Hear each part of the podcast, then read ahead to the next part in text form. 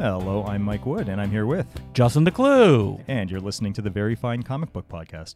And today we're talking about, I'm going to get it wrong, Ranma one half? One half is correct. It's not Ranma half, as I called it in the comics for a while, Mhm. uh, or one and a half. Um, yeah, it wasn't until the anime dub videos started coming out that I realized it is Ranma one half. Even though, if I look at the cover here, you would think it's Ranma half. Yeah, I remember the guy at the comic shop I used to buy these from used to call them Ranma 1 2 or Ranma 1 over 2 Mm. or 1 divided by 2. Now, does that get is a half. confusing when you're trying to find what volume you want and your grandmother gets you, oh, I got you volume one and two. And you're like, Grandma, it's volume 10. And extra confusingly today, we'll be covering volumes 1 and 2. oh, well, not confusing, just straight ahead. Straight ahead, actually, more so than the title. But before we get to that manga classic, let's talk about what we've been reading, which is the new segment that we've been doing over the last two episodes.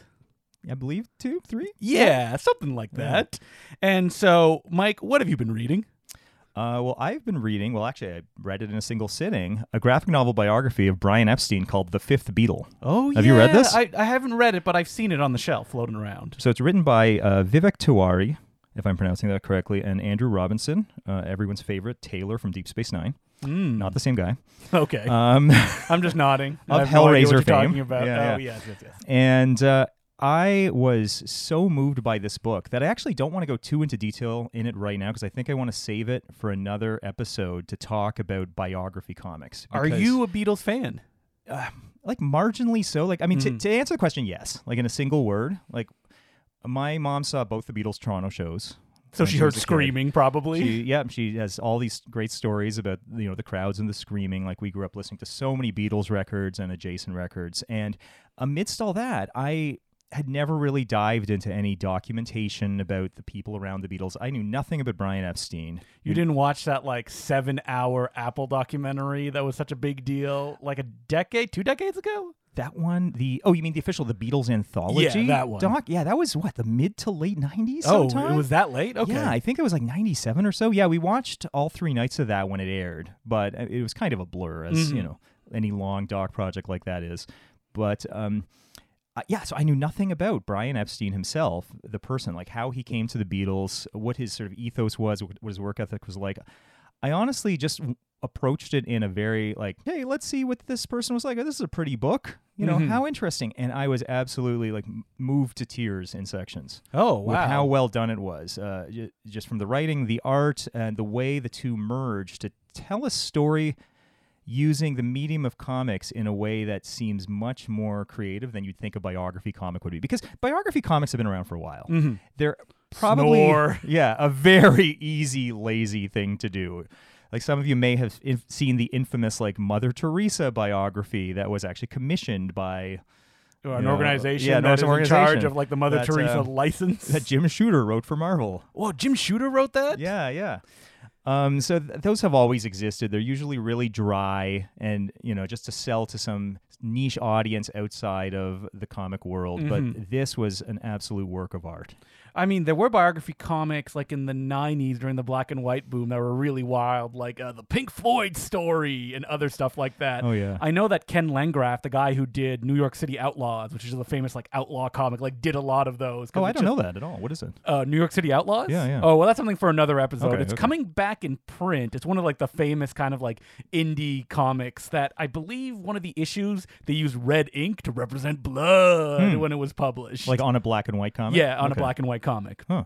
Which actually see a lot in Japanese comics, which we'll probably be talking about today. But yeah, when that comes out, I'll happily do a Ken Landgraf episode. But yeah, he was a guy, and I think of like other writers that you would just do it and put it out there because, you know, it will haunt dollar bins but you know at a certain point you would go to the store and go like oh wow the michael jackson story and it's just like a single issue just to trick people because no one really wants comics like that Not really. Like I definitely didn't, and I, I didn't think I'd ever enjoy one as much as I did with uh, the Mhm. Fifth Beatle. now was this picked up at a library or did you just find it used which is usually how you get all your comics I actually bought a copy for my mom uh, for Oh. not this past Christmas, but the one before, and I actually don't know if she read it or not. It was it was just sitting around. i'm gonna thought, say no probably not. I you know, I don't know if she actually got around to reading it yet or not, Mm-hmm. but I saw it sitting around and thought, a rare case where I didn't read a thing before gifting it to someone.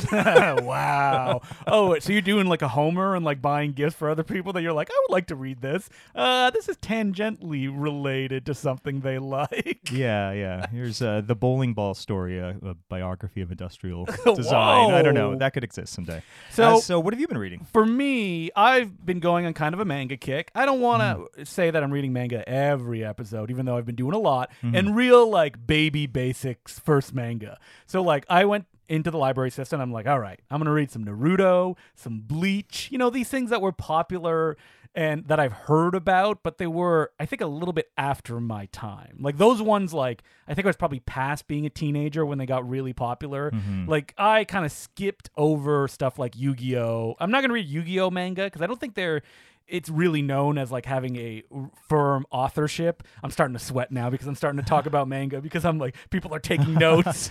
I'm not an expert on this kind of stuff. I didn't even know Yu-Gi-Oh was a manga, but it is a phenomenal show to watch. Ironically, Ironically, you're getting me into trouble here, uh, Mike. Come Okay. on. So It's I fun. It's a hoot and a half. Had Dragon Ball sitting on my shelf for a couple months Mm-hmm. now, and I decided, all right, let's go back. I want to read the series that I read when I was a kid in a very all over the place fashion, in the sense that like I didn't have a volume one or two or three, so I could just get whatever volume was published in French. It was actually very available in French. oh wow, that surprises me. Oh, uh, Wow. You don't know that France is huge when it comes to comic Oh, books. and that I know. I've read many. so much manga gets licensed as well. that's impressive. in me. I'm happy for tankobon form, so like the little book forms Okay. too. That's how it was published. Wow. Which at the time, which was probably the mid '90s, I don't even Mm-hmm. know if that was happening with regularity in terms of manga in English. And I'm trying to. I don't think they were. They may have not even been flipped either. I think they were read in the original format as well. Mm-hmm. So I said, all right, let me sit down and read it. And I was shocked. Like I had known the first volume, which was what was adapted into the Dragon Ball series that played in English. I don't know if you ever Mm-hmm. Saw have. it. Yes, yes. And then I think they basically like skipped to Dragon Ball Z as far as like syndication and what became popular. And so all this stuff is new to me. Like just reading through uh you know Goku going to so many tournaments and stuff like that and it being more related to Akira Toriyama's gag style mangas that he did in Doctor Slump, which was his, you know, popular series before this, mm-hmm. mixed in with the fighting that would come to define his work in Dragon Ball Z uh, as it's known in North America. Or Dragon Ball Z in Canada. Yeah, exactly. Mm-hmm. And they're split up too if you want to read them that like there's Dragon Ball and there's Dragon Ball Z and there's also Dragon Ball Super which Akira Toriyama is kind of like uh I'm the supervisor on it I believe is his role and that's currently being published now so lots of Dragon Ball to go and oh yeah it's great. Would definitely uh recommend it to anyone who's like well is it too popular? The thing about popular things is they're probably popular for a reason. So I would recommend you checking them out. And I love the manga kind of format because it's like one specific authorship. And Dragon Ball is kind of tainted, especially the Z version, which have you heard that? I don't remember what it's called, but they released DVD versions where they went, uh, we cut out all the filler episodes where they're just Oh. powering up. Now, God, you know what? I don't want to go on a tangent about this. I could rant about this for like 10 No, minutes. rant, rant. Yeah, okay. Yeah, give us at least a couple minutes. For sure, yeah. If, eh, anyone who's interested in collecting Dragon Ball Z on DVD or Blu-ray, it is a nightmare Mm-hmm. to keep track of the different versions. There are so many like, uh, like Is it Dragon Ball Kai? Is that one of the versions? yeah. So Dragon Ball Kai is the version Justin described, where they took all 300ish episodes of Dragon Ball Z.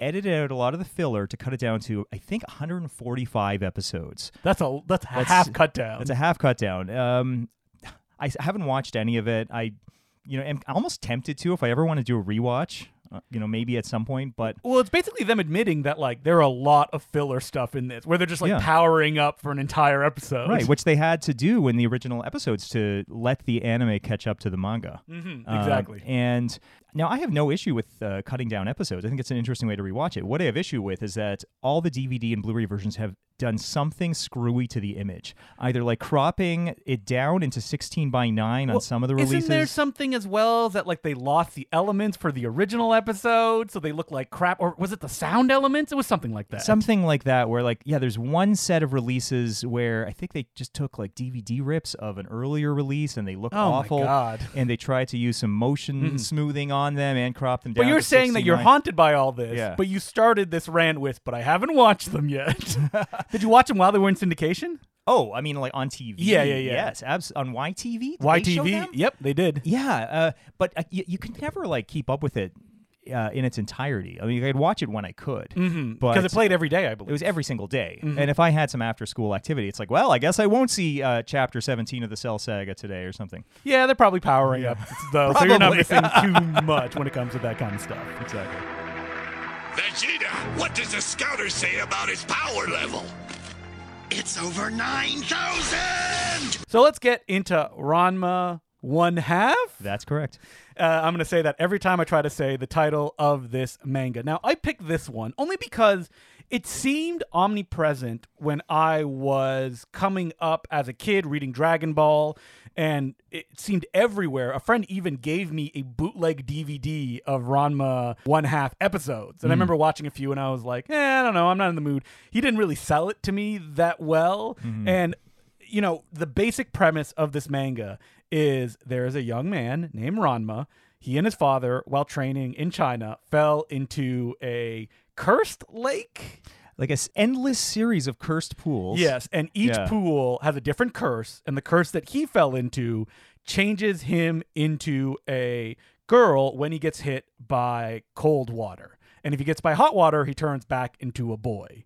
His father fell into a pond where a panda drowned, and now, similarly, he turns into a panda Mm-hmm. whenever he gets splashed with cold water. Every single one of these ponds turns the person into something. And this is something that goes on throughout this manga. Now, I will say Yeah. right from the get go, I have not read every Ranma uh, one half uh, episode because I think there is 38, 37 volumes of it. It's in the mid 30s somewhere. Yeah, it is a long, long series. okay, so how much do we need to explain manga here to new listeners? Or Uh, even like the idea of what manga is. I think people know, like, oh, Japanese comics. I have an idea of what that is. Mhm. But then do we need to put down like okay, so the way that Japanese manga manga, am I saying it incorrectly? Manga? Manga, I'm, I, I'm sure I'm saying it in the incorrect way. I even wrote it down in my notes to be like, oh, this is the way you're supposed to say it after looking at pronunciations. Manga, I think, is the way that it's supposed to say, not manga. Let's say manga. But you know what? I, I have 90s nostalgia for saying manga, so I'll let So it you're slide. gonna you're gonna hold on to these incorrect uh, ways that you're supposed to say these words For sure. Or yeah, so it's published usually in a weekly format, and that weekly format can have 20 pages, and that that's why it can go on for like 38 volumes, usually behind a writer artist. Uh, but there's also ones that are a writer and an artist collaborating together, and then you also have four to ten assistants, which I don't think they're usually credited that help do stuff like it depends on what the issue is, like backgrounds, or sometimes just all the inking. Sometimes maybe even the penciling. It depends on the artist. So yeah, a lot of them have assistants, and some of you may have heard of uh, something called Shonen Jump, which is this ins- very, very decades long running uh, weekly comic anthology, and it's like the size of a phone book. Mhm. And when I was in Tokyo, I just made a point of like grabbing the couple I could, you know, when I could. Do you still have them? Uh, no, I've gotten rid of all yeah, that. those stuff. are the first things that you go the like. cheapest paper stock. You I'm never gonna read this. It's like, like, I believe that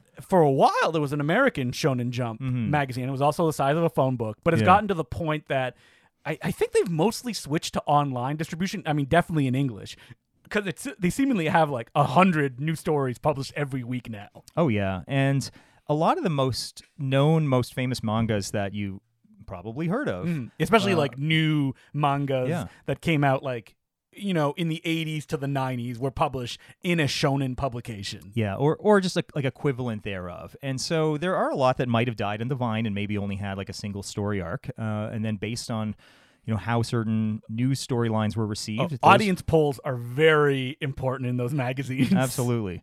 And that's where you get series like this, or Dragon Ball, or, Mhm. or or One Piece, to use a contemporary example, that would just drag on for years and years hey, and years. and how years. dare you say drag on i've actually read one piece up to volume 33 and i'm still waiting for the next book to come at the library Have they found the One Piece yet? no they have not found the Oh. one piece yet there has been a major time jump but i haven't gotten to that part yet i Okay. accidentally read it i'm like no i spoiled myself have you read one piece it's very good I, I did read like the very first volume and it was Hmm. brand new and watched like the first season of the anime. I absolutely loved it. So I'm not actually slagging One Piece in any Oh, okay.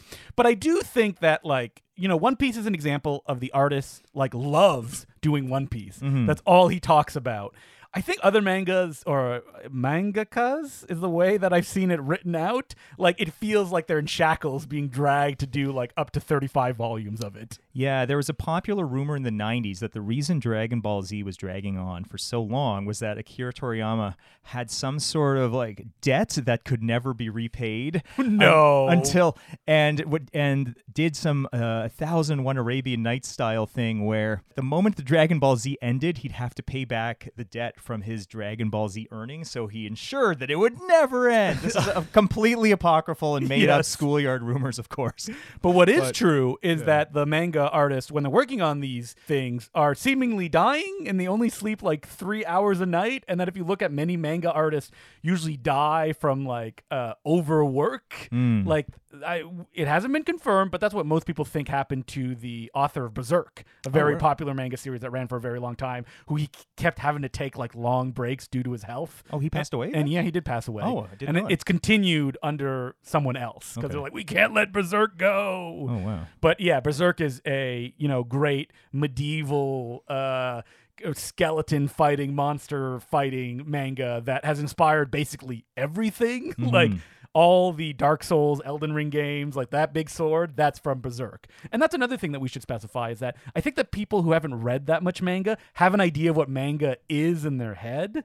And it, it, it can like fall within certain tropes and especially if you're talking about shonen which is very specifically targeted to like teen boys and is usually fighting manga but you can get all sorts of manga and a lot of it is getting publications in english friend- friendly things and also let's be honest here. If you really want any of the mangas that we mention here if you type the title of that and manga into google the first website will be viz which you should subscribe if it's published there because you can read it in, in english uh, officially. And the second one will be some fan translation that you can just click on and read very easily as well. Actually, that's a good transition to talk about why those exist, which was that there was very little of it being translated in the 1990s. And so people would know that such and such an awesome thing existed and it just wasn't available. Or if it was available, it was phenomenally expensive or hard to find. And uh, the like pre like world wide web internet really communicated and took upon itself to translate a ton of very hard to find manga and often the versions you'll find online still will be will be those versions with some like very pixelated uh, like old Arial or Helvetica or Courier font over you can the, just the feel that balloons. whited out uh, panel Yeah. they just kind of quickly typed it in there's too many swear words Mm-hmm. that was a thing that happened a lot in uh, fan translated anime as well which uh, yeah a lot of words that oh boy uh, shouldn't have been translated in that manner and just before we get to the actual book under uh, discussion, I think it is fun to talk about like Ranma was one of the first uh, mangas that was translated and published in North America. The first one technically was one called Mai the Psychic Girl, and that kind of like opened the floodgates. It wasn't the first one. I think Barefoot Gen had an English translation before then. Okay, I never read that one or my. Uh, but like the psychic girl, like it kind of opened the floodgates in a way, but it didn't open them in the way that you would expect. Because Mike can speak to this more than I can. But when manga was originally published, it was published usually bi-weekly and in the classic comic book format. Yeah, so they would take, I believe, two chapters at a time of Ranma and Viz Comics, I mean, Yeah. and uh, publish them in like traditional comic book size North American comic books at a cost of about uh, we just looked this up 225 an issue but this is at a time when marvel and dc books were still a dollar or a dollar 25 so that was quite an investment if someone wanted to get into it And you probably looked at it and went, this doesn't look like the comics that I'm reading. If you're reading them in the mid 80s, because after that, every North American artist is just copying manga style. That is like the definition of the image kind of like taking in those manga stylings and putting them into North American right comics. yeah so at the same time that ranma and others started being published here and translated in like comic book size like that coincided with the image comics boom that we talked about in an mm-hmm. earlier episode where it's a lot of you know style over substance you know, warts and all. Like, because I think they're taking worked, the sometimes it didn't. idea, Yeah. and I think of just like speed lines and things like that, Yeah, which you never saw splash before. Mm-hmm. pages and things like that. And that's because, you know, before the 80s, like the big comic book publishers like DC and Marvel, they had a house style Mm-hmm. that you didn't usually break out of too much. And I mean, he keeps getting mentioned in every episode, but like Jim Shooter was a big proponent of that at Marvel, which is like very simple grids. Don't get fancy, just tell the story and, you know, don't, you know, rock any boats mm-hmm. when it comes to kind of storytelling. And that was not the case with manga, which can be done on a big canvas, has many different styles as well. Like, I can't really go into all the drawing styles that you can find in this stuff because that is a historical perspective that is way over my head. And if I try Mine to well. explain it, that people are going to be like, "Oh, wait, no, you're actually incorrect." And it's like, "Okay, I understand." and we're not experts. We're just fine. Yep, that's right. It's right there in the title. But I should say that like so there's shonen manga and there's a bunch of like different kinds that include like shoujo manga, which is targeting adolescent girls and young women, seinen manga targeting young adult and adult men, and uh, josei or Jose manga targeting adult women. So they are like kind of categorized in those different things. Ranma one and a half, you may look at it and go, "Oh, this is definitely shoujo manga, right?" Uh, nope technically it's shonen manga because it has the structure of hmm. that thing for boys. It just happens to be uh, through a kind of a women's perspective. and I think it had a lot of crossover appeal in that regard. Mm-hmm. Like I had some of my like female comic reading friends in high school loved Ranma. It Mm. was their absolute favorite series. Well, that's And- the thing about manga is that like even if the perspective Yeah. a lot is oh this is for boys, like the story goes that Gundam when it first started airing in Japan, it was really women that made it incredibly popular because Mm-hmm. they could enjoy this as much as anyone else. Like you don't need to put it in these boxes. Yeah, so I think the demographics of of those systems didn't necessarily translate to North America Hmm. the way that it might have in Japan.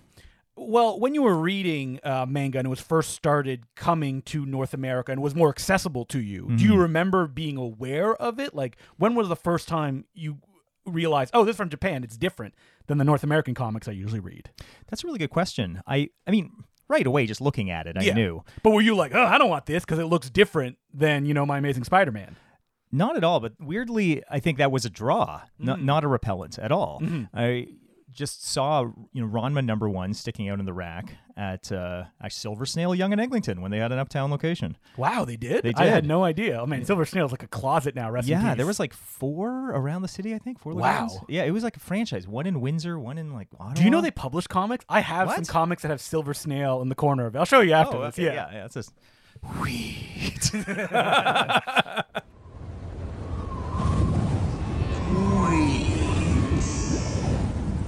Yeah, and I don't think you guys can see it here on the podcast, but Justin's holding uh, some early Viz issues here. The coloring is really dynamic. I really hope that they can't see it right now, which means they're looking through my window as we're recording this. you mean the covers are very dynamic? Ra- rather the covers, not the coloring. Yeah, for something that was not intended to be published in single issues, Viz and Eclipse and whatnot did a great job of like making them look really, really dynamic. And I think that another publisher that's not Viz, so Viz is a Japanese company. So they're under ownership of uh, like Japanese business conglomerate. And I think they got in because they went through Eclipse International, Eclipse being a comic book line. Yeah, yeah, and I think later Viz opened a North American office in Mm-hmm. they did. Seattle or somewhere, maybe Vancouver even. Uh, Oh, I can't remember. I am not sure where Viz is located, Yeah, yeah. but I do know another company that made manga very popular was Dark Horse. Mm-hmm. Now, Dark Horse, just like Viz, was doing a cardinal sin though that you never see anymore, which is they were flipping the books. Now, do you remember this being a big issue when you saw your first like from back to the front book? So I did not know that was a thing at all Mm-hmm. at the time. And actually, as some of you remember from a previous episode, I was a huge, huge fan of Dark Horse comics, and so I did pick up a lot of scattered issues that they were putting out. We should say that like Dark Horse was doing kind of like heroic work of trying to bring international comics to American shores. They also had their uh, Cheval Noir anthology book that had like French comics, like you know comics from all over the world, and f- for the first time in English translations. Mm-hmm. And so like when you saw like an unflip book, when would that have become the norm in English? I don't think. It, it took a while. Wait, let's let's describe what that is 1st Mm-hmm. for people who doesn't who don't know. Um, in Japan, comic books are read right to left. I, I think It's all books really are read probably right to left. yeah, that's true. And I- even I just any keep forgetting manga uh, that you non pick up now, Yeah. you'll look at the back and it'll say, "Hey, this is the last page. Flip to the front."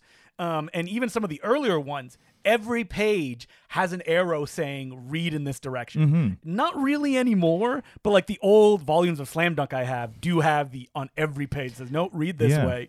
And even aside from the page direction, you have to keep in mind that even word balloons and other sort of contextual things in terms of where your eye is supposed to go next, Mm-hmm. everything is supposed to go from like right to left, top down. Did you find it difficult when you started reading like that? I think it does Yeah. take a moment. I don't think I read a single thing in the 90s that was not flipped for Americans. So I'm happy that Dark Horse brought all of these books, but they flipped all of the books that they brought. And the ones they still have in print are still flip. Like if you get their Blade of the Immortal hardcover that they're Mm-hmm. putting out, they're all flip comics because they're probably the version they originally did when they released them in the single issues. Yeah. Same thing with Appleseed, which uh, I believe you could probably get it in the original version, but Mm-hmm. the like first few printings that they did were, uh, you know, uh, in the classic North American from front to back. I say front to back. It doesn't really mean anything because a Japanese manga, the front is our back. Yes. But yeah, that uh, Appleseed was a also and Ghost in the Shell a massive influence on all of the artists that would then go into the 90s and do that kind of stuff as well. Oh, totally. And you you used the phrase cardinal sin there, but you know, it, it honestly never really bothered me. Like even when I found out from some you know pedantic kid at school, oh, you know, you're reading them the wrong Well, way. The artists I- like- would probably say that it's an issue for them because Yeah. they're laying it out to be read in a certain way. That's and true. when you're making everything backwards and also have to move kind of like uh, the bubbles of dialogue and stuff like that, it kind of throws off the way that it's supposed to flow through the page. True, true. But like, I guess for What Gone, Mike's trying to say Yes. is flip all the books. He's frustrated having to read them from uh, back to front. I'm very happy they are publishing them correctly now. And like just back to Ranma, the whole first, I guess like 36 volumes or something were published in the American style, Mm-hmm. left to right. And it's only these r- more recent printings since I think I read 2014 where they're combining two volumes into a single volume. Yep.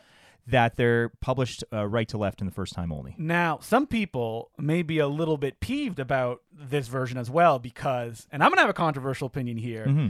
They have kept the uh, American lettering of sound effects. Oh, interesting. I never really thought about that. The onomatopoeia of things Yes. is going to be updated for Y- the North well, American if you too. read like the Berserk Dark Horse comics, Okay. they actually have, and a lot of comics usually do this now, unless it's like very popular. Mm-hmm. They have the Japanese sound effect, and then underneath it, usually in a font that resembles it, they have the sound effect, like the you know sounding it out. This is a controversial opinion. I kind of like it when they change it to the English. Um, you know, sound effects only because when I read the little sound effect underneath it, it makes me think that the sound effect is small. Oh, that's If- a good point. If you know what I- what I mean, Like this is great here. Zoop. yeah, I'm looking at it right here It's- now. for Again, a comical book series like this, the the like big translated sound effects. after add so saying that a cardinal sin is uh, flipping the book, I'm saying, oh yeah, but remove all the sound effects that the artist actually intended for these books and replace them with English understandable. Even though like the sound effects, they don't really, you know. What's your opinion on sound effects? Do you do your eyes just kind of glance over them when you read them? No, I read every single one. But Do you? the book do you try to sound it out in your mind? Absolutely. And the book that made me fall in love with sound effects was uh, Incredible Hercules, which was uh, perhaps just intended as a miniseries that ran for wound up running for like 30 issues Hmm. by Greg Pak and Fred Van Lente in uh, probably the early 2000s. And they made a point of just going insane with sound effects. Wow. And it's a really like it is like pure comic book comic books. Interesting. And uh, they made up a lot of new words that then, you know, became like memes in their own right or having people duplicate those effects later and things like that. Well, like sound effects in manga have also become their own kind of like, oh, this is the sound effect for drinking something, or like soup, even. Which I am not aware of them, so probably these Ranma ones are completely wrong, and they're the kind of like the Americanized versions of those. Uh, and there's a lot like Klong, and well, whoever lettered these, like they did try to make it match the scene, which I really appreciate. Yeah, earlier when there was the skeleton putting the hand on the shoulder and says clack, it has a bony looking uh, Yes. look about the font. I think yeah. One Piece has the sound effects translated into English as well because uh, manga is something, and I only noticed when I was really getting into it a few years ago. They translate every they use sound effects as a transitional sound in the way that you would think like cinematically. So like a big cut to like a two page spread, they'll be like doom as like the big sound effect, which is not motivated by anything, but it's just motivated by the cut from panel to panel. And like if I did a cut in a movie and I wanted to like accentuate it in a stylistic way, you would put a sound effect on it. Oh, that's like think of like an Edgar Wright film when there's like cuts or swooshes. They do that just through sound effects, which is something that is really interesting and American comics do not do. Yeah, I think my favorite sound effect I've ever seen in an American comic book was uh, right after the, I mean, fairly forgettable Simpsons movie came out. Mm-hmm. Remember that scene with you know Marge asking what "eepaw" meant, and you Yeah. see the comic shop guy having breakfast with her and saying, "Oh, that was the sound Sinestro made in issue whatever, whatever, whatever," as he like you know blasted something, something, and then whoever was drawing like the mainline Green Lantern book at the time did add an "eepaw" sound Mm. Oh, effect, did- so oh, like some funny. like Sinestro splash page, which is pretty awesome. Uh, I was gonna say, is there any like iconic sound effects that you love? I mean, Snick, which is Wolverine getting Snick his is claws out, Bamf. and swip and Yeah. swip swip when Spider-Man uses his uh, web shooters. Absolutely. Actually, that's interesting that you mentioned the like iconic Japanese sound effects. Like, I think if I was reading more manga, I might have noticed more of that over like my comic reading lifetime. But those things have never popped up for me. I'm going to be looking for those now. And so, did you like seek out any manga? Because you said you were interested in Ranma when it came out, Mm-hmm. but it sounds like you know you would read it here or there, but it wasn't anything that like you pursued that. yeah, much. well, the main issue was it is it was so expensive in the 90s. incredibly Ridiculously expensive. expensive. In the 90s. There were no collections of it at all. Yeah. At all. I think in like the mid '90s, Viz started to do kind of like the classic paperback style. Yeah. But even those were probably pretty expensive and direct market. Like they, I don't, I think it took a while before they were able to kind of penetrate that you know retail book market. Which they have done now, and now it's like all manga and yeah, Mm-hmm. North American comics, or even you are just like a tiny little section. Yeah, even when like the first volumes of translated, like the first trade paperbacks of A Ghost in the Shell and Akira started to come out, they were such horrible quality, like newsprint style, like worse than the Marvel Essentials. Well, you know that Marvel And- published Akira. Oh, did in they? a prestige format, and they colorized it. Oh my god, I Yes. kind of like to read that actually. But people actually kind of like the color because the person who was doing it was very conscious, even though that like that art is never meant to be colored, so Hmm. it looks weird. But they were trying to do something, and there were like a few hardcovers that were published of it, but Hmm. they're very uh, difficult to get now, and you can still get them in single issues. So if you go to our local comic book shop in the basement of the Beguiling, they have a bunch of Akiras. Oh, wow. kind of uh, sitting there gotta uh, from the original versions. That's another thing is that like I think that you know a lot of North American readers are like, well, this isn't colored. Like, does this mean that it's you know something that's indie? Because that's what you usually associate with black and white comics, like Outlaw Comics or even Teenage Mutant Ninja Turtles and all the comics that followed in that wake. But that's really a direct market thing. It's not something that has a lot of kind of popular appeal. So I can understand why it would make it a little bit difficult for you know manga to get a foothold like that as well. And I think that if we're talking about like globally, historically, what made manga more accessible, it's anime. Like it was the popularity of anime, Oh, yeah. stuff like uh, Pokemon or Dragon Ball that made it people go, oh well, I want to read the manga versions of this, and now it's like everywhere.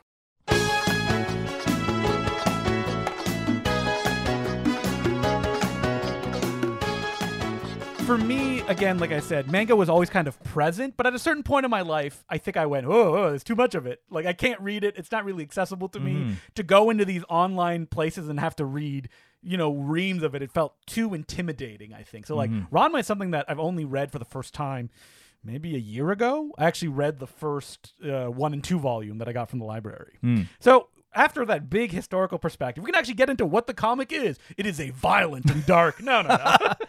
it is, as the premise would make you think, a very light, fluffy comic book that is just very fun to read and is a great kind of like, what is manga? I find it a little bit, you know, intimidating if you're thinking that. I think Ranma is a good one to go to because it has all of the aesthetics of manga, but also presented in a very clear fashion that is kind of Rumiko Takahashi's trademark. Yeah, she said that she specifically wanted to create something that was very grounded and down to earth and accessible, like in mm-hmm. contrast to all the sort of action and adventure ones that were coming out at the time. And it absolutely succeeds in that. It, it's just really cozy and relatable and set in like you know at the time present day Tokyo. And we should also say that I kind of set it up with, Mm-hmm. oh wow, it's a boy that turns into a girl, and it's like, yes, that is the basic kind of logline of it. It's a martial arts comic. That's what it is. Mm-hmm. like it's comedy and it's martial arts and kind of like physical gags. And I think that was the entryway for a lot of people in North America that of like I can only imagine people going, "What? It's about a boy turning into a girl," especially in the '90s, and then you would say a word that everyone was saying as a descriptor for it. Hmm. Which Rumiko Takahashi has uh, has said repeatedly. There's no sort of gender related message here at all intended. But I do think yeah. that people read into it. it's a, which is absolutely fine. Mhm. and Yeah. 100% fine but she has said that she didn't have that idea when she was going into it even though that like masculinity what it means to be male the fact that basically this this comic which is you know for teenagers is filled with nudity but it's only nudity from Ranma uh, herself when or he, himself I don't they when they transform Mm-hmm. Yeah, she said that the idea of not just Ranma but all the other characters changing with these water curses was more rooted in folklore and how transformation via curse or intent is such a part of mythologies of so many cultures. And that was the idea here was just to sort of, you know, create a slice of life story that is sort of tinged with folklore creeping into it. I think we should also mention that uh, Rumiko Takahashi is like a legend of manga. Just like she got it started with a series that was translated uh, very early on, Urusei Yatsura, which is. Have you ever seen this comic? It's a I- gag comic. I have. I, I read like a couple, a bit of it. And uh, that comic is basically aliens come down to Earth and challenge them to like I think it's a game of tag in the first few chapters, and the alien uh, whose name is uh, Lum is portrayed by a attractive woman wearing a like leopard bikini. it's very like 60s pop, kind of. and it's just a gag comic. I've read the first volume, and like a lot of uh, these early uh, Takahashi mangas, I'm like, wait, it goes on for like dozens more. Like, what could they possibly be about? But she figured it out, and they were very popular. And that first one, which she started when she was a college student, Wow. and that like she didn't have a weekly schedule because she couldn't meet those deadlines Mm-hmm. and the publishers were like oh it's fine just you know take your time this is making us a lot of money we just just you know do it at, at your own pace and so that one uh, lasted from 1978 to 1987 It's 34 volumes concurrently with that one she did a romantic comedy manga called maison called Maison Ikkoku, and that one ran from 1980 to 1987. That was only 15 volumes, and I think it was translated recently into English because I have a copy sitting on my shelf where I'm like, oh, this is interesting because. Other than this, and maybe one shots that she's done, most of her work is in that kind of like shonen fight, you know, fantasy kind of area. She also did one, and speaking of stuff that passes over, uh, Inuyasha is incredibly popular. Just completely Oh yeah, missed me. I, I've seen a couple of the movies, just going in blind, like with no context of the series. They're they're really really fun. I didn't really understand what was going on, but uh, Mm-hmm. Why would you go see the great. movie without any context? Well, not in theaters. Oh, I thought like- you were sitting in theaters and watching it. But even then, why not? And like, because I r- recently saw a sketch that uh, my partner Emily did with her friends, and there was a joke about that anime, and I was like, "Wait, what?" I guess it was that popular that it's like really imprinted. I guess people, uh, the people on her are maybe five to ten years younger than her, so that's the people that it made an impact on. Mm-hmm. And so we also have, and that was after Ranma one and a half. Basically, Ranma one and a half is the one that kind of like set the template of like comedy and action that she would follow for the rest of her career. And the action in this stuff is so much fun. When I think of martial arts and comics, for a long time I was like, they just can't really do it. I remember when I was a kid and I would read like Spider Man's or any image comics, and I would savor that like one page of the idea of action because they didn't really do it that much, right? And it's uh, harder and more complicated to draw often Mm-hmm. than characters standing around talking. But in manga, when you have so much more real estate to play with when it comes to page count, And a like historically simpler line style Mhm. too. that they can do so much with the w- like what action can do on the page. Mm-hmm. Now, this is you know I'm saying this, and there are a lot of even Marvel artists that maybe I'll even talk about next episode who did really good action. But classically, when we or I was reading comics. Action in something like Youngblood was not good. It was just like one pose, maybe there's speed lines and there's a punch, but the idea of like choreography and a back and forth and a rising action didn't really exist, but it does exist in something like Ranma one and a half. Hugely so, even. Like Yeah. in the first volume, it's pretty basic as far as like the conflicts that arise. Uh, Ranma eh, was promised by his father to a uh, an- another person that owns a dojo, and he has to technically be the fiance of a young girl named Akane, who obviously doesn't like Ranma. That's where the conflict. Uh, it's a uh, will they or won't they? You got to read all thirty-seven volumes to find out. And the like personality dichotomy there is really interesting because Akane is the tomboy mm-hmm. of this. she has no interest in you know men or anything like that. She is interested in being a top fighter, and mm. that she promised the people at her school that if they can defeat her, she'll go on a date with them. Which means that she has to fight all the boys in school every day at the beginning of class. But Eff- of course- effortlessly as well. effortlessly, yeah. Yes. She's very good at what she does. Mm-hmm. We're also introduced to Ryoga, who hates Ranma, and it's uh, revealed because he stole like the last food when they were in class. Yeah, at the like the lunch call every day when they were little kids, Mm-hmm. Ranma would get there first and get like the last, uh, you know, sticky rice bun or red bean bun or whatever Ryoga wanted that day. Ranma would get the last one first, and he's now his rival. But it's like a one-sided rivalry. where- Yeah, Ranma doesn't care about this. But Ryoga wants to challenge him all the time. And what's important to know about this character is he has a terrible sense of direction, so he arrives for everything late.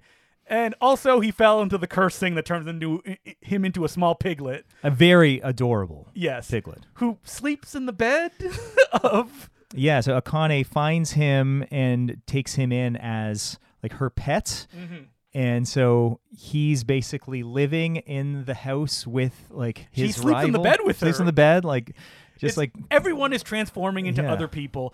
It should be said that Ranma is known by the people that he lives with that he can turn into a girl. Mm-hmm. Like that is known to them, and a lot of comedic fodder comes out of that. Every other transformation that characters have, no one knows about it, and it leads to confusion and people falling in love with the other half, but then they hate the other person. We didn't even get uh, into Shampoo, the Chinese Amazon that becomes obsessed with Ranma, the uh, girl version, but hates the male version of Ranma, who she, she has given the kiss of death. Yeah, and uh, there's a later character who really likes her, and his name is Mousse. Get it, shampoo and Mousse, and he turns into a duck when he gets wet. And you know, this is one of those How did a duck drown in a pond? That's part of the humor value.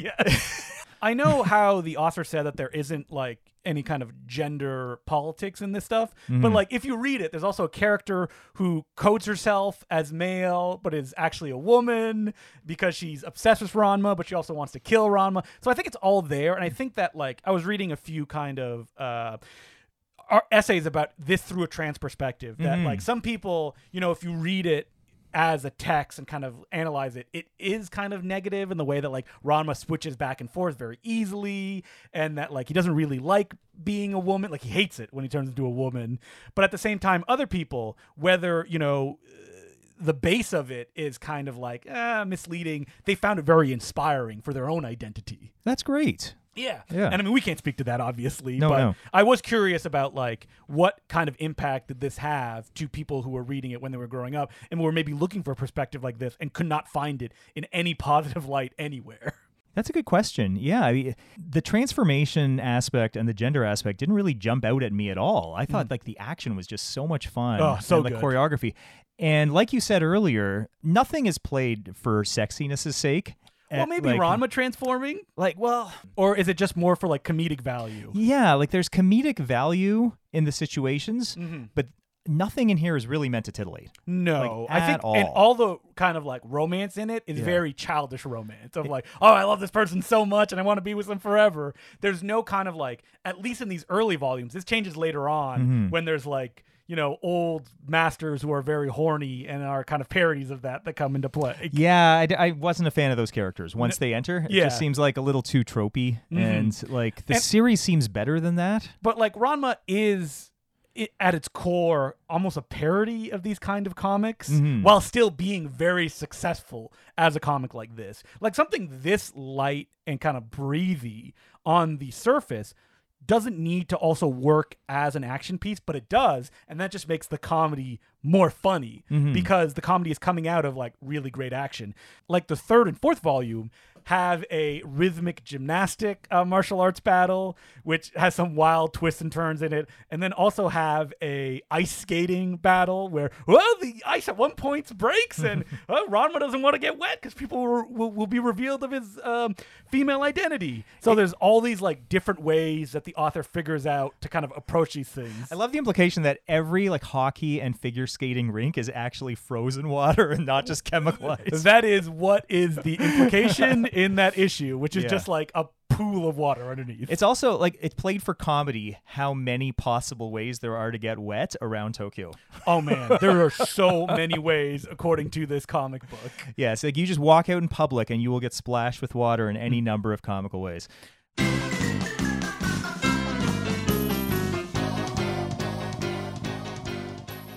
So I think that anything I want people to come away from this is if you're not familiar with manga, that you should get Ranma one and a half. Very easily accessible. I remember when I was trying to read this during the pandemic, it actually wasn't, but it's all recently gone back in print, so you can find it at any bookstore very easily. I'm sure the library system has these too. oh yeah, the they do, and they're very uh, not expensive.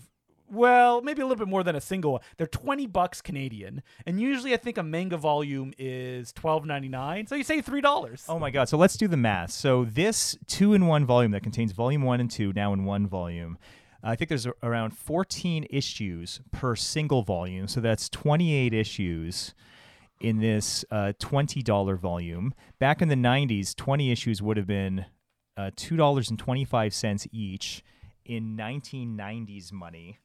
So let's do 225 times 28. That's $63, which would be, let's say, about double today. That'd be $120 today for those issues for all of them, for or everything in here Oh my versus God. buying it in a $20 volume today. Well, I think that's just also the expectation of North American readers. Mm-hmm. The idea of like, oh, well, this is how long comics should be, right? Even though that, like, from a satisfaction level, that is not the case. Uh. and if somebody wants something like a little bit darker from Takahashi, I would recommend Mermaid Saga, which is really good. And there's only two volumes of that. Now I've seen the animes of that, and I didn't know that was a manga Yep. as well. Uh, there's two volumes, and it was like little short stories that were published uh, kind of all over the place over a number of years. It does have a kind of you know flowing narrative with Mm-hmm. Oh, main wow. characters, and it's basically like a, a boy and a girl, which seemingly are all of her mangas have that kind of pairing of a boy and a girl Mm-hmm. because you had the idea of like, well, you know, boys can read it because there's a boy protagonist and there's also a girl, and that they just face mermaids. And if you're saying like, oh, mermaids, yeah, I know what that is. They sing. They no, no, no. These are all like horrifying killing machines. Basically, they're different versions of different monsters drawn in her particular style, and that comic also has great action in it, Mm-hmm. which she made, I guess, her bread and butter. and if anyone's interested in the Ranma anime, which ran for oh my god, probably Hundreds of episodes. 300 episodes. Uh, if you don't want to dive into the main series, they did about a dozen OVA episodes, and that stands for original video animation. And what that means is that in Japan, OVAs were ways for the companies to make original animation that would go in video and then charge you like $80 US for them. Yeah, And it would only be usually about under an hour, I think. That's a great system. I wish it would bring it back. Oh, pretty much. More original stuff that way. Yeah, yeah. So there are about a dozen like one-off Ranma stories that are not at all connected to the A plot. They're just like little standalone It's a mini sitcom. movies. So it's like you don't need to see, you don't technically need to start at the beginning. Yeah, yeah. So those are they're all online. Do you know what they're called? Well, my favorite is called Team Ranma versus the Legendary Super Phoenix, which was actually technically not an OVA. It was released as part of a like three and like story anthology film Mm-hmm. after the two Ranma feature films. And uh, the premise of the story is uh, Kuno, a character we didn't mention in our discussion, who's basically like the Reggie of the school Yeah. He's like the you know rich pompous jerk he's the head of the kendo club and he like is in love with lady ranma and uh, can't stand male ranma and for some re- reason almost bordering on magical he's oblivious to like the Even transformation if of one or the other. there's other a transformation in front of him, he will not accept it. yeah yeah so this one phoenix storyline um which is technically considered the third movie but it's it's Mm-hmm. bundled with all the ova series uh, there's just some sort of magical egg that uh, hatches and this bird roosts on kuno's head and won't leave That's and then the just plot. grows and grows and grows and grows and grows and Oh, becomes okay. this like kaiju sized thing that's like flying around terrorizing tokyo with this like comatose kuno just like hanging off the bottom I don't it's know. really weird That's a, much of a selling point. It sounds more like a Junji Ito uh, story it than very much else. is That is an author, uh, Junji Ito. I'm probably saying that incorrectly. Choking shelves Mm-hmm. at like bookstores. Yeah, he is very prolific. He has done so much wonderfully awesome, creepy Oh, I mean, stuff. Uzumaki, so good. Yeah. that's one I always recommend to people. And but bring, come on, companies, bring older stuff back into print, which I hear companies don't want to do. Why Like, they don't think that older manga translated has that much of a selling point, Hmm. and that they usually go towards newer stuff that has anime because the animes kind of have like the runoff into the mangas. Because Hmm. usually when you see people talk about stuff online, at least in English language circles, it's usually uh, anime forward and then manga afterwards. That like you know if you see someone talk about JoJo for example, which is starting to be published, or there's a lot in English, they're talking about the anime version of it. And I'm like, oh, I read the manga. I, I like to get it pure into my veins. Uh, we didn't even mention that like Ranma had a bunch of video games in North America when no Yeah. one knew what it was. Yeah, the first game for Super Nintendo was uh, re-Americanized as Street Combat. they took every Japanese element and character out of it and just made some utterly generic, like American fighting dudes. The second game, though, that came over untouched. Yeah, it And was just all the characters. Yeah. you didn't really have to explain and it, it, right? it's incredible and it plays really well. It- It's a very original control scheme, very different and distinct from like a Street Fighter or Mortal Kombat. Um, you can find ROMs online, and it's a really Delete fun them game. after 24 hours. Of course. don't own the cartridge. Yes, that's that's the law.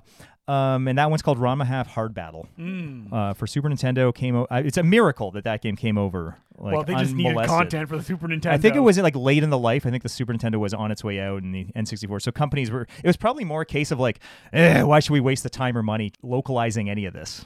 I, that's something that we didn't actually talk about. I think I mentioned the word translation when technically the word I should be using is localization, which That's is very different. Yeah, yeah. Because a localization means to make it uh, culturally understandable for, for example, a North American audience. Mm-hmm. Is that you can't do a literalization of a lot of stuff because it will just kind of bounce off people and they will not understand what it means. Even though I love my manga and anime where suddenly the screen will be filled or the page with context explaining what it is, or I have to like flip to the back and like look at every explanation. There's a manga uh, that's drawn and written by Moyoco Anno, Hideaki Anno's wife, the uh, you know very famous director of you know Shin Godzilla. Oh, God, yeah. Evangelion, Right, right. and it's all about them living together and him basically being a baby man. and uh, there are like 30 pages explaining every reference that is mentioned. it that's a bit end. much. No, I like it because I'm like I don't know what any of these animes or mangas are because they're very specific to like really them. So I would recommend Insufficient Direction if you're hardcore and want to know that kind of stuff. Or sometimes a manga will just get lazy and they'll be like, uh, you know, hey, my name's Brock. I'm catching Pokemon and eating donuts, and it's like clearly sushi rolls. yeah. Or what is it? I think even in Ranma, it's like this chow mein uh, sandwich, and you're like, that's that's not what it is. That's just an anglicization of it. Yeah, yeah.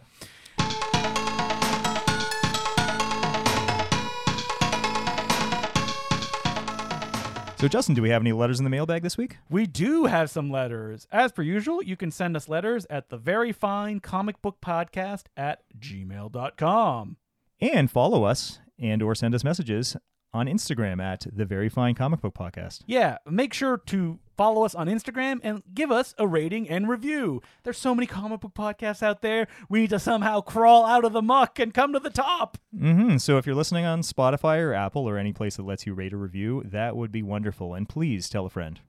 And so our first letter is from Jesse Shira, and he goes, Howdy, gents. As a longtime devotee to the Decluniverse of podcasts and Blu-rays, You have to register that ter- for- word right now. not so subliminal Okay. Gold Ninja Video plug, goldninjavideo.com for all your uh, Blu-ray needs. I was elated by the addition of the Very Fine Comic Book Podcast. I've been an indiscriminate comic book reader my whole life, and I've been loving your recommendations. I've already bought the first Astro City Metro book, and I'm currently trying to track down the trades of Archie the Married Life. Good. That's what I want. Like people to listen and be like, oh, I gotta do this kind of stuff. Yeah, yeah, and good luck. 'cause, Uh, uh, I- Archie I the say- Married Life is very difficult to get. Yeah, I say that unsarcastically because yeah, they're out of print. Uh, so I hope you can find them. But Metro Book, very in print, uh, very easily accessible because they were printed this year, I think, or maybe last year. Okay. And uh, every Wednesday, I look forward to new episodes, issues. I don't recall if you two came to a consensus. Did we say that every episode is going to be called an issue? Yeah, I think episode's fine. yeah, episode's fine. I love you two to tackle Justice League International. Hmm, would that be something that interests you, Mike? That is my favorite comic run of all time. And Steve Gerber's run on the Defenders. Uh, any Gerber, really. Howard the Duck, Marvel 2 in 1, Hard Time. We talked about We, doing Steve we Gerber. did. I love all Steve Gerber. I would love to do some Steve Gerber. Or Mark Russell's work for DC and Ahoy Comics. Oh, Mark Russell is amazing. Now, have Did you read any the one stuff? with uh, Jesus as the roommate? Was that a Mark Russell comic? Oh, yes, that was going to be a Vertigo series, and then Vertigo got cold feet, or oh, DC yeah, got cold feet. Jesus and Superman. Yeah, that's yeah. what the premise. It's good. I've read all of it. Okay, yeah, it was moved to I think Ahoy Publishing, and uh, Mark Russell, for anyone who doesn't know, um, is an awesome satirist. He wrote this interesting, like sort of, I guess, fake Bible you could call it, called "God is Disappointed in You," which is a better name for the Bible. And uh, maybe off the strength of that or some other comic work that came later, um, he got a bunch of DC gigs that all came out in a row, such as that Prez miniseries that Oh you've yeah, read. I have sitting on my shelf. Yeah, and um, wrote this really acclaimed run on the Flintstones of all things. Oh well, that's the one that went very viral. Yeah. where it's like, oh, this is the depressing reality of what the Flintstones would really be like. Yeah, it was like the Flintstones reimagined as like an HBO version of the Flintstones, but still retaining so much charm and Hmm. How was that wild Yeah. Hanna Barbera uh, reboot? I think DC owned the rights, didn't they? Well, Warner Brothers owns the Hanna Barbera characters, Right, So, and then DC is also now a Warner Brothers affiliate. So you got like wacky races. But what if Jim Lee drew the cover? Damn. Yeah, it was like a Mad Max take on Wacky Races. Yeah, they did some like Oh. really mature takes on a bunch of Hanna Barbera. Wasn't there like a really good one too about like uh, uh, what's his name? Snagglepuss? Snagglepuss. Yeah, he's also by Mark critic. Russell. Oh, he wrote that one as well. yeah, yeah, excellent. Actually, I just read that last week. I probably should have mentioned it in the What Are You Reading? Hmm. Um, really like heartbreaking. It's set during the uh, like uh, communist witch hunt era.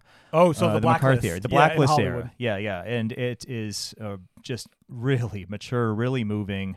What do you think of the uh, crossover comics they did, where uh, Scott Snyder wrote that like Batman meets Elmer Fudd comic, but he did it like realistically? Oh, okay, I read that one. Yes. yeah, no, that was Tom King. That oh, that was Tom King, and I that's- it was Scott Snyder for no, no, reason. and that's in canon with Tom King's Batman run. That's the only one of those that Yeah. is.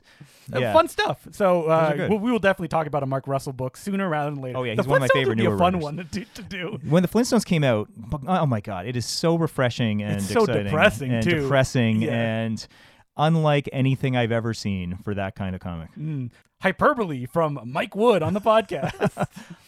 and the letter just finishes up with I could keep prattling on, but instead I'll just say thank you once more for the fantastic podcast. It is very fine, if not mint. Excelsior, Jesse. For Thank people you, don't Jesse. know, what is Excelsior, Mike? Excelsior is a a form of packing material made of wood shavings, as far as I know, and is also what Stan Lee used to sign his letters off with uh, for reasons unknown to me. And he would do it all the time. That became his catchphrase. Yeah, Excelsior. He's like, get out of my face. That's what it translates to. It's basically like like you know styrofoam packing peanuts. you win a no prize. Did I explain what a no prize was on a previous episode? No. Okay. You know Let's- what? I won't let's say save it that. now. Let's save that for like I'll a- save it for later. Maybe if uh, perhaps someone sends a correction, which I recommend not doing. Yes. But if that happens, then I can explain what a no prize is.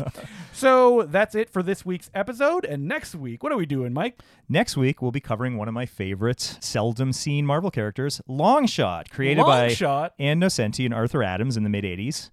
And he was very, very born out of the, I would say, like g- really gritty, like taxi driver Hmm. era New York City, and felt something like something so unique for Marvel Comics at the time. Well, now you're explaining it as if the character will be gritty and dark, He's but he's not. the opposite of that. He's that. the opposit, which is what lends it such a like, you know, refreshing contrast and lightness about it. And if people are like, well, long shot, it's X Men. It's X Men. We're going to talk about X Men next week. Yeah, yeah. I'm going to make Mike put uh, X Men's long shot in the title just so they'll know what it is. Well, that's what this volume of it is called, even though not a single X Man or mutant appears in the reprinted trade paperback.